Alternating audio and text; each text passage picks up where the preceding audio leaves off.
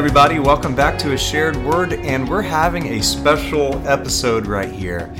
Uh, Sandy, I love this idea that you had. There's two different holidays that are are celebrated by the Christian tradition and the Jewish tradition, and they happen to fall near the same day. And so we wanted to have a special conversation about what these two these two holidays represent and if there is any connection between them two.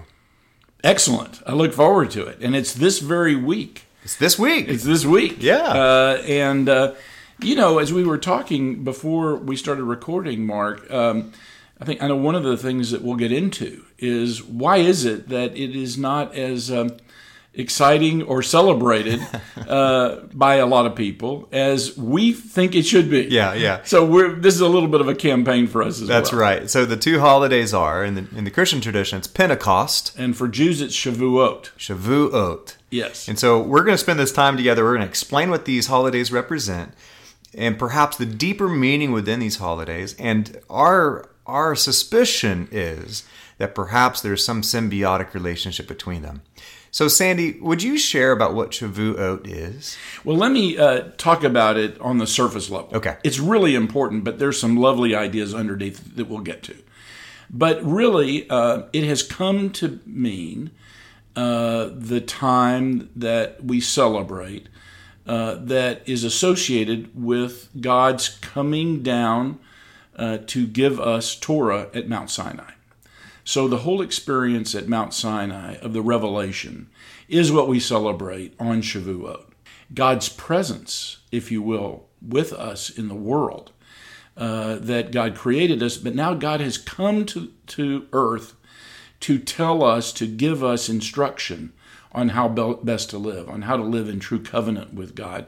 And that's what Shavuot's all about. Yeah. So, so just to put in the context for people who might not know what Mount Sinai is, uh, God delivered God's people from Egypt when they were enslaved there. Right. And underneath the leadership of a man named Moses, God led the people through fire by night and cloud by day uh, into the desert to this mountain, Mount Sinai, where Moses was uh, led up the mountain by himself, and there he encountered there he encountered Yahweh. Uh, yes, but e- but but even before that, God came to, uh, in the presence of all the people and uh, uh, issued forth, at the very least, we think the ten utterances, what mm. we call the Ten Commandments.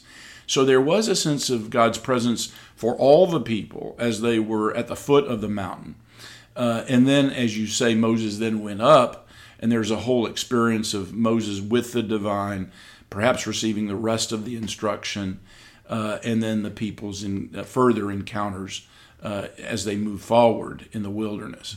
Uh, but that was a huge moment Yeah. in the tradition of of, uh, of Judaism, and, and and it's a part of the tradition, you know, in some respects of Christianity as well. But um, uh, as to how we got to it, let's hold off because I want to hear you talk about Pentecost. Yeah, on a very surface level, Pentecost is uh, the word Pentecost literally means 50. It's, it's around 50 days after Easter. And, uh, you know, for Christians, they celebrate uh, uh, that Jesus uh, rose from the dead in Easter. And 50 days later, there's an experience that happens with the, these followers of Jesus where they received the promise of God's unique presence uh, through the Holy Spirit. Um, as they gathered together in Jerusalem on this day. And so, for Christians, uh, this celebration of Pentecost is the celebration of God's giving God's presence and spirit uh, to uh, to the, the, followers of Christ. Well, there you go. There's one hint at a tie. Yeah. Shavuot, which means weeks, uh, it's seven weeks. Uh, plus the one day, so we get fifty on Yeah. Shavuot too. Right, right. It's fifty days, the fiftieth day after the second day of Passover. Uh, which is the day in which uh, the barley offering was made, and we count those days. Uh, it's a it's it in itself is a little bit of a religious experience to count each day of the fifty, uh, the forty nine, so to speak, uh, and then you get to the fifty day fiftieth day, which is Shavuot. So there's a link right there Yeah. that's important.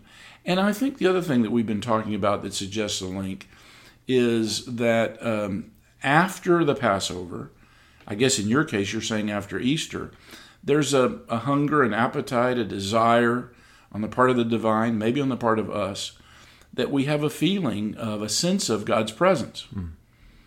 in our lives mm-hmm. from then and all days thereafter. Uh, and I think within Judaism, it's certainly the sense of, uh, of God's gift to us and God's presence with us through the words, through the instructions, through the utterances uh, that we heard or that we experienced um, at Mount Sinai. Sounds very much like what you're talking yeah. about. The sad truth, though, and I think that you shared this belief, is that uh, it's it's becoming less and less common for people to celebrate Pentecost.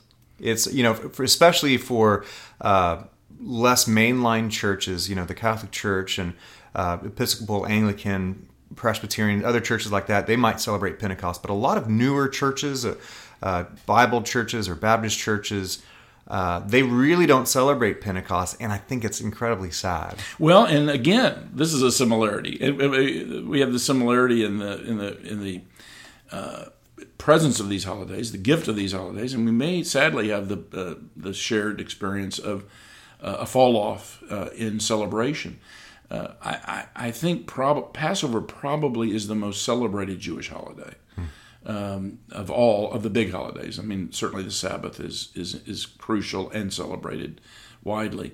Uh, but uh, you know, who who doesn't either find their way to a seder table or have one in their home to experience the Passover in their home? Uh, it's a huge celebration, and yet the fall off to Shavuot is substantial. Yeah. Um, the I don't. There's so many people who don't count those days and who don't see those days as part of a spiritual journey, which is what the counting of the Omer is all about. To get ready, really. I'm not done. God redeemed me, but not in and of itself for itself. Yeah. God redeemed me for a reason from yep. slavery yep. to serve God. Yep. Uh, and I see, have to see that as my mission, and I'm getting ready for that. I'm getting ready myself, spiritually ready to re-experience the delivery of um, of God's word at so Mount could, Sinai. Could it be? Could it be just that we're to take a step back a little bit?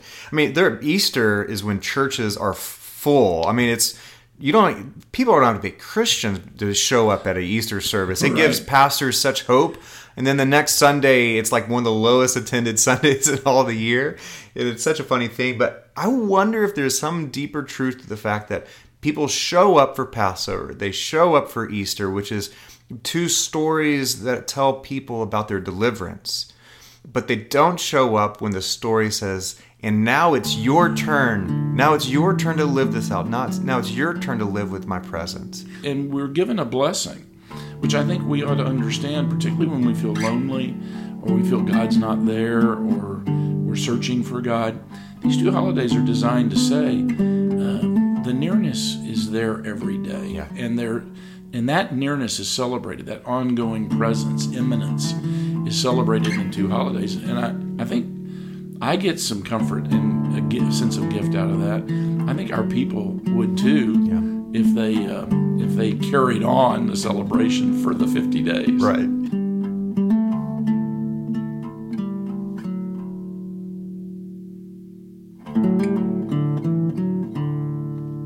All right, so let's do a deeper dive on Shavuot. Teach me, Sandy. Well, here are a few, here are a few other things about it. Uh, you know, historically, uh, you know, uh, this all ties into agricultural realities. Uh, the festival; these were festivals that had that were tied to the seasons. Uh, and I think it's not just. I think there's eternal truths that that, that even surpass the the agricultural nature mm-hmm. of society. Obviously, we don't live in as much of an agricultural society, but um, you know, the Passover overlays a spring festival that was associated with the barley crop. Uh, and you could imagine people felt, and, uh, and Jews just took that from ancient peoples who just felt just the miracle, um, since the miracle of the earth uh, becoming fruitful again. I think this is underlying, and I hope maybe you'll reflect with us a little bit on that sense of, of, of, of Easter in which which is this sort of sense of birth, of rebirth of the earth, mm-hmm. uh, which we clearly get in Passover. Uh, so there's a sense of creation, birth, renewal in those holidays. And so we celebrate that through the offering of barley. Well, it's interesting that in these seven weeks, we move from spring to summer. And uh, there's also a sense of miracle at the summer crop, which is wheat. Uh, and there's a, a, sense of obligation to thank God for uh, that crop, which one experiences 50 days later. So some of this has a rooting in um, in uh, the God's gift of, of these crops that sustain us. Uh, we see this also in um, uh, in the book of Ruth. Uh, there is a uh, in that story you'll recall uh, Boaz has a whole farm operation, and the barley is coming up. And at the time of the story, Ruth is sustained. Boaz sustains her uh, and Naomi uh, in being able to take of that crop. So that story is woven into this holiday. Mm-hmm. But uh, then, of course, we get to the wheat, and there's a sense of a pre. What then is the summer festival? And so Shavuot has a sense of appreciation to God for sustenance, for being there with us to sustain us. Does this make any sense within Christianity, or is it just something that uh, is ancient from you know, from grandparents or something? No, no, yeah. I mean, especially the. I mean, we don't live in an agrarian society, so I think a lot of references in Scripture are lost on us. Right. Um, just like if we were talking to talk, if our scripture was about social media, it would be lost on them. You know, in some ways, there's a disconnect there. But especially that the story of Ruth you know, for me, one of the lines that sticks out to Ruth in Ruth is uh, her words of kindness to Naomi. Wherever you go, I'll go. And uh, this idea of, you know, to your point earlier about what Shavuot represents is presence, God's presence with people. And we see in Ruth her presence, her kind presence to Naomi, even when she could have left. And uh, what a beautiful demonstration! Well, and you and think about this idea that we've just been expressing. I think right there that uh, God uh, is still there for us. In fact, our mission has just begun. Yeah. Uh, in both Judaism and Christianity, yeah. and that God is there, yeah. and wherever we go, God goes. Yeah, that's right. Uh, which is the message I think of Shavuot and Pentecost. And Pentecost, and Pentecost yeah, absolutely. And is. so we that's a part of the story. Yeah. That uh, Ruth showed loving kindness to Naomi, it's not, I think, by coincidence that uh, Naomi, uh, that uh, Ruth and uh, Boaz are the ancestors of David. So they're very significant within Judaism, and of course within Christianity, yeah. that David is ultimately uh, considered to be the ancestor of Jesus. Mm-hmm. So Ruth and Boaz are our ancestors, and isn't that interesting that that story lives on and endures and helps us? Mm-hmm. Now, you were going to share uh, some readings with us. Yeah, so this is kind of a deeper dive yeah. uh, into Pentecost because what I find is that even for Christians who are familiar with this story, there's a deeper truth that oftentimes aren't uh, that isn't held as we read this story, and it actually goes all the way back to Genesis. And uh, in Genesis, God's desire for humanity was always the same that God created men and women in God's image and his likeness so that they could go in this world. And one of the first commandments was to be fruitful, multiply, Absolutely. and just spread out throughout the world. And what happened is that people rebelled against that call uh, to spread out, and, and, it's we see that especially in the story of the Tower of Babel, mm-hmm. where um, they realized that they could they could build bricks and they, they that they could build a tower. And if you re- read that story in detail, you, they did so. If now, give color in some details if I'm leaving out anything, but they did that so that they could make their name great. Yeah. While God created them to bear God's image to make His name great and to go throughout the whole world. So precisely, rather than spreading out, they decided to build up. And so, what did God do? Well, God confused their language, so they had different languages, and because of that, they end up grouping together and spreading out because of that. So it's like, you know, God sent them out with a blessing, and because they rebelled, it ended up feeling like a curse, mm-hmm. and God still had his way, you know? Mm-hmm. And so that's a part of the reason why uh, we have in Pentecost something really, really interesting to me. So Jesus, in his final days, he uh, told his followers that when I go, I'm going to send you my presence, my spirit, and uh, this presence will be with you forever.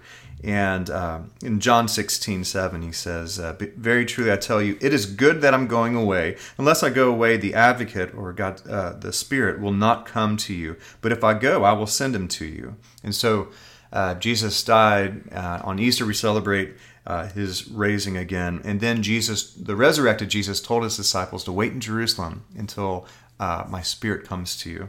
And in Acts 2, um, the day of Pentecost came. And Acts 2, it says, They were all together in one place, and suddenly a sound like the blowing of a violent wind came from heaven, filled the whole house where they were sitting. They saw what seemed to be tongues of fire that separated and came to rest on each of them. It's interesting for me, and uh, as I've studied the Torah with you, uh, the presence of wind and fire oftentimes come with God's presence, mm-hmm. even on Mount Sinai. Mm-hmm. Um, and uh, it goes on to say, all of them were filled with the Holy Spirit and began speaking in tongues as the as the Spirit enabled them. And so, uh, usually, for the Christian tradition, the presence of God's Spirit usually comes from some sort of dynamic power. And uh, so that's why people talk about spiritual gifts or fruits of the Spirit. It's not only that we can uh, have this ability, but you're, you're, you can be transformed more into God's likeness through God's presence. But what's really interesting to me is what comes right after Pentecost. So they were in Jerusalem, and probably because of Shavuot, a lot of people were gathering in Jerusalem uh, that day. And when they when the crowd gathered, they they heard uh, this sound. They came together in bewilderment because they heard each other's languages being spoken. And utterly amazed, they asked, "Aren't these who are speaking Galileans?" Which I guess were uneducated people. and they said, Then how is it that each of them hears them in their own language? Parthians, Medes, Elamites, residents of Mesopotamia, Judea, Cappadocia, Pontus, Asia, and it goes on and on and on. And I love the fact that all these detail of all these different people groups, visitors from Rome, uh, Cretians, Arabs, were all hearing the wonders of God in their own language. And amazed and perplexed, they asked one another, What does this mean?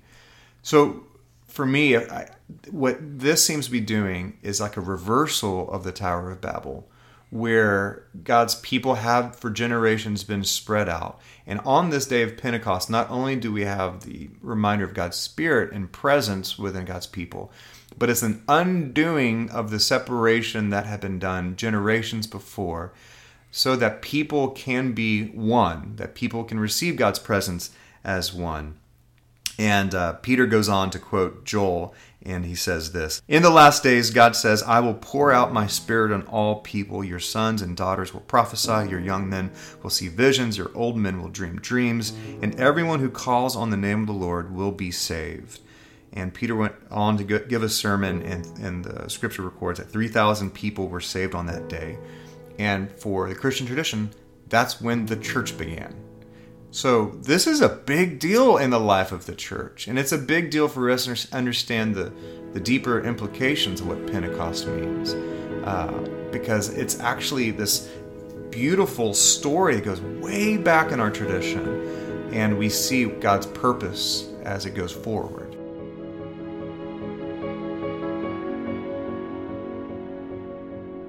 Well, you know, it, it's just uncanny. I love the fact that we're having this conversation. I hope it's uh, even as remotely helpful to others as it has been to me to have this conversation with you and to uh, look at the likenesses. You know, uh, it's much the same way in the experience uh, at the foot of Mount Sinai, where uh, there's a special moment there too.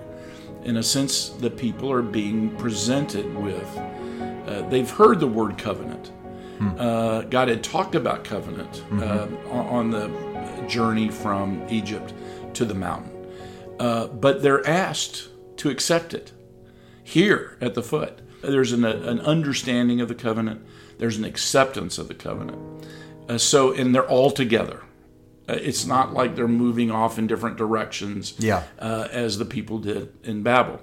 Uh, but they're hearing it together, they're understanding it together, and they're accepting the covenant together uh, and it is an important. Just as the church was established, the covenant really is Yep. Uh, is fixed. We we cert- I have the feeling, and I think Jews have the feeling because of words that were said in the Bible that we too are there, were there, and I have that sense that uh, I was there at that moment. And I think a lot of people have the sense of being in the crowd, of having agreed, having accepted the covenant. Does it have that kind of draw or power for you as well? This idea of the Holy Spirit uh, appearing that day. Do you have a sense of I, of experience of that? Yeah, yeah, for sure. In, even even in letters that were written after this Pentecost experience, it wasn't a one-time thing. It was it's an invitation on how to live differently. Even uh, Paul, who was a church planner after the time of Jesus, he wrote one of his uh, one of the young men that he mentored. He said, "Fan the flame that is the gift of God's Spirit." Mm-hmm. So it's not, eh, you know, it's this idea that when uh, when we live as we're courting, as, as, as we are supposed to, as we are giving ourselves to the way of Christ, then we are fanning the flame that is God's presence within us. So it's not a mm-hmm. one-time thing. It's not like we missed out on it because here we are in 2018. No, this this is very much a present reality for Christians. That's magnificent. I think that uh, that's another shared word. I mean, a shared experience that we, we were able to uh, uh, to talk about, and what a wonderful thing to do this particular week. Yeah, absolutely. How how does the Jewish community today? How do, how, how, how do you celebrate Shavuot? I probably should have mentioned that. Um, uh, the tradition is to study all night. to study all night. Yeah. And uh, so we'll have study. I mean, I, I don't, uh, most people don't make it through the whole night, but uh, it's sort of aspirational. Uh, but people are studying into the night, let's put it that way. So, uh, but I, I'm teaching a, a little uh, session at 10 o'clock. Oh, really? Yeah. Yeah. Uh, on God's nearness. So I should not be surprised that when I drive by your house at four in the morning, Yeah. that the lights are on. The lights are on. Yeah, yeah. You're gonna be right here Saturday studying. night. That's Saturday right. No, but I, it, I'll, it'll at least be you know past midnight Into Yeah, the night. Into the night. Yeah, yeah. Yeah. So uh, for Pentecost, it's really the service on Sunday. Yeah, there's not much more of a, of, of a tradition other than it's a worship service. Yeah. And, you know, maybe there's different aspects or uh, parts of the, the Christian community that celebrate differently. Yeah. But the one thing that's unique is that the color red is important. Yeah. So, uh, you know, for people who are liturgical, they have that's the kind of the, the word that describes people who follow the church calendar. Uh, the color red will be in the sanctuary. People will wear the color red. Right. Well, this goes on. By the way, the, there is a service that there are services on Shavuot as well. Uh, in the Book of Ruth is read, and other uh, works as well. I love hearing the traditions. Yeah. Happy Shavuot. Happy Pentecost, and we'll talk again soon. It sounds great.